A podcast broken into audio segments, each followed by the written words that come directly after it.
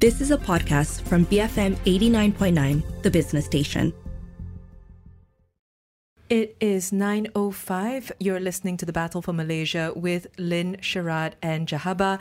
And uh, we are just reacting at the moment to the fact that about an hour ago, Segambut MP candidate Hannah Yeoh tweeted that, and I quote, results were not coming in because the presiding officers, KTM, do not want to sign Form 14 for our PACAs. So for a better idea of what's actually happening, we do have Hannah Yeoh on the line with us at the moment. Hannah, thank you so much for joining us.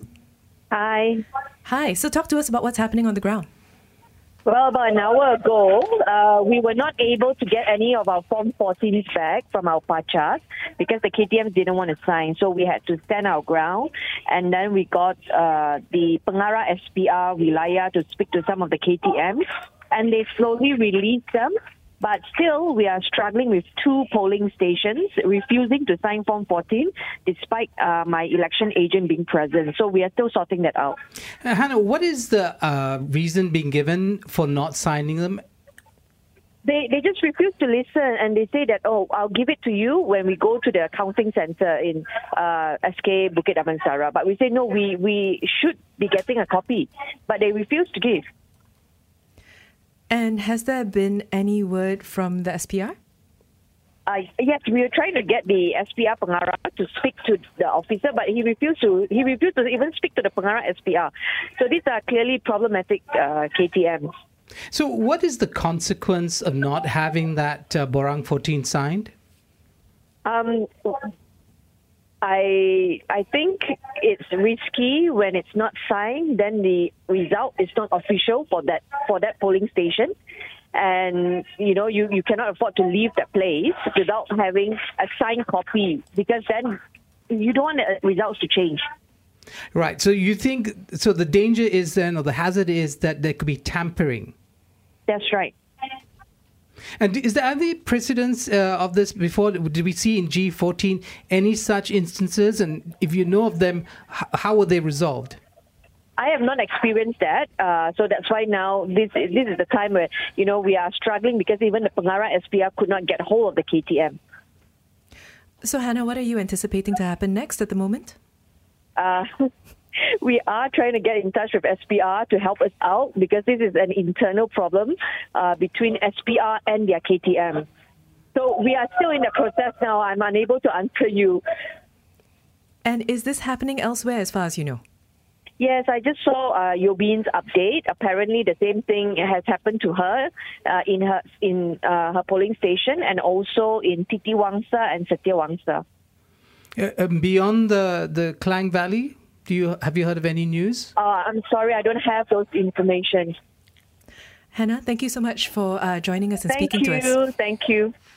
That was Hannah Yeoh, MP candidate for Segambut, talking about uh, some hiccups with the Form 14 in Segambut itself.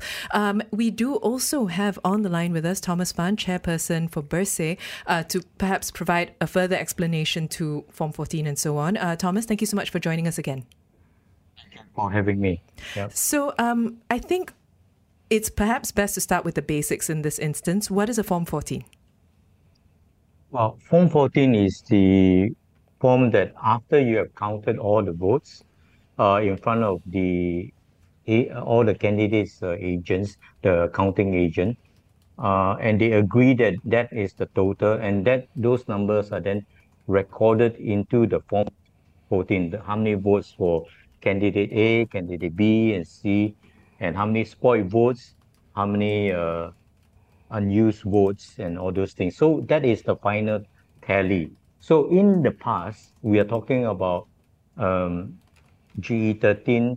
Uh, this the the KTM has the only copy, and that led to the allegation and accusations that uh, the KTM in cahoot with a certain party change the number. It doesn't matter what you counted and what you witnessed, but uh, after you left the room, they can change the number. So then after that, they came out with this uh, process whereby everyone need to be given a copy, a signed copy. So in after GE 14, it is uh, part of the regulations uh, in the elections of elections, regulations 1981, uh, section um, 25, uh, subclause 12, where it stated very clearly that every um, after the count, counting of the votes, the presiding officer, the KTM, shall uh, prepare a sufficient number of copies of the statement of the of the Form 14 and have it certified by by KTM, signed by each candidate or the counting agent, and they they are given each a copy. They must be given a copy so that if there's any dispute, they can look at each other's copy whether num- the number tally or not. So this is really an important safeguard to uh, uh, prevent that counting being manip- manipulated or changed. So it is in the election regulation, which means that any officer, SPR officer, KTM, that refuses to comply with this regulation is in risk of violating the Election Offense, Offences Act Section 4 and can be imprisoned um, up to two years or fine up to 5,000. So this is an potential election offense. And we, we hope that it won't come to that. Uh, so, Thomas, uh, we just spoke to Hannah, and uh, Hannah, you're the MP candidate for Segambut, who said that uh, she's hearing that's happened in other places. So, initially, you might think that you know this was a, a KTM gone rogue, but if it's happening in other places, is there a system systemic problem, or are we just thinking of maybe a couple more rogue characters within EC? Because we were also told by Hannah that the EC itself, or at least headquarters, can't get in touch with these individuals uh, and get them sorted out. Yeah, I mean, I, I don't really want to jump the gun and say that this is a systemic uh, attempt to cheat on the result. But it could be a legacy issue where some of these KTM that were used to the old way of doing things, things that uh, this is still the way to do it. They don't need to give to the uh, counting agent, uh, but uh, they only need to keep a copy. But they need to be updated that the law has changed, and uh, now they are liable to commit an offense. So I think it's important that there are lawyers on the ground that read this section to them clearly and also the section on section 4 where they are violating the Election Offences Act and may end up in jail for this. Well, uh, that relates, I think, to this question from Sarah Tan on our live stream who asks Can these KTMs be noted down and investigated? Absolutely. I would suggest that the candidate and the uh, counting agent or whoever the, the election uh, uh representative there take down the details of the KTM, the name, and what was said, uh, and that these are duly noted and witnessed because uh, they may be required to be produced in court when the time comes. So, uh, Thomas, is this likely to delay the results of uh, the constitu- uh, constituencies involved? In Segambut, for instance, could it be that we will not have a result from Segambut tonight? No, no, I, I don't think it would delay that long. Uh, it would certainly delay because I think what what is happening is that Hannah and uh, other candidates are aware of the law and the processes, and they are not letting this KTM leave the polling station unless they hand over a signed copy.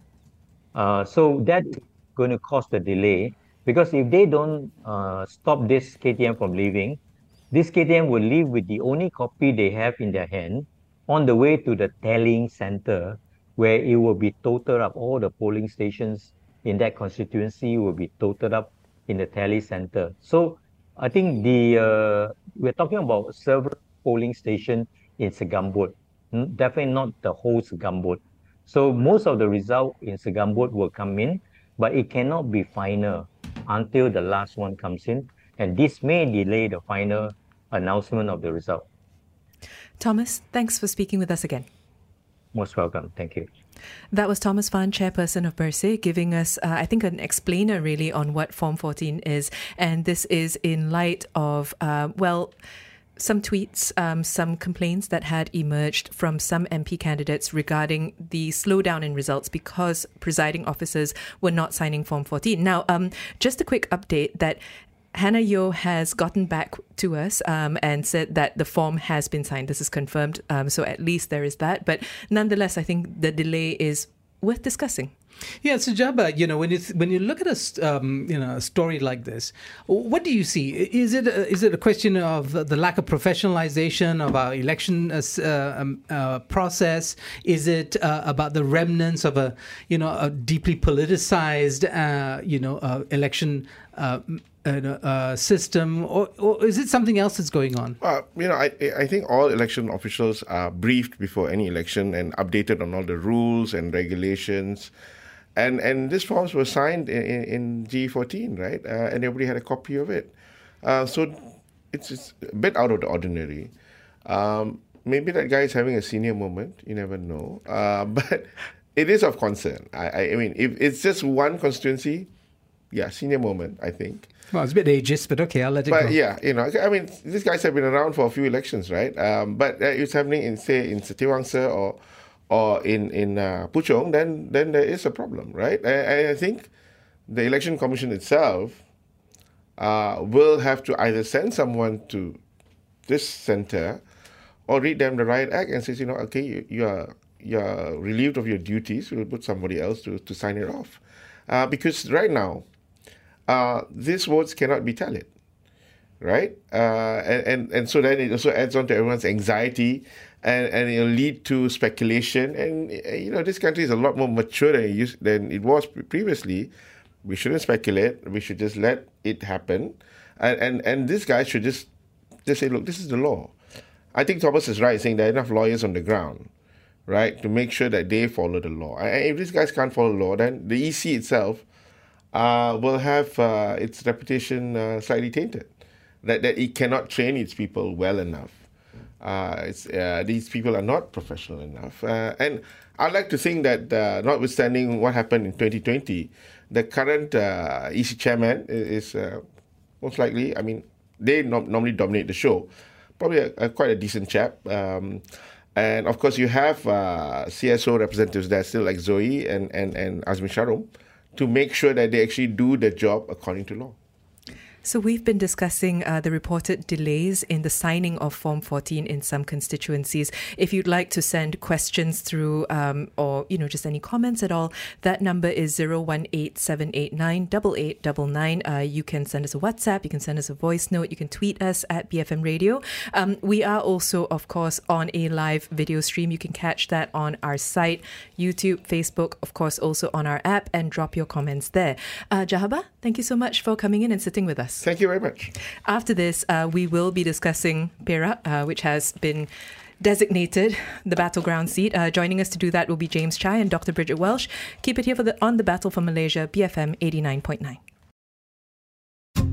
You have been listening to a podcast from BFM 89.9, the business station. For more stories of the same kind, download the BFM app.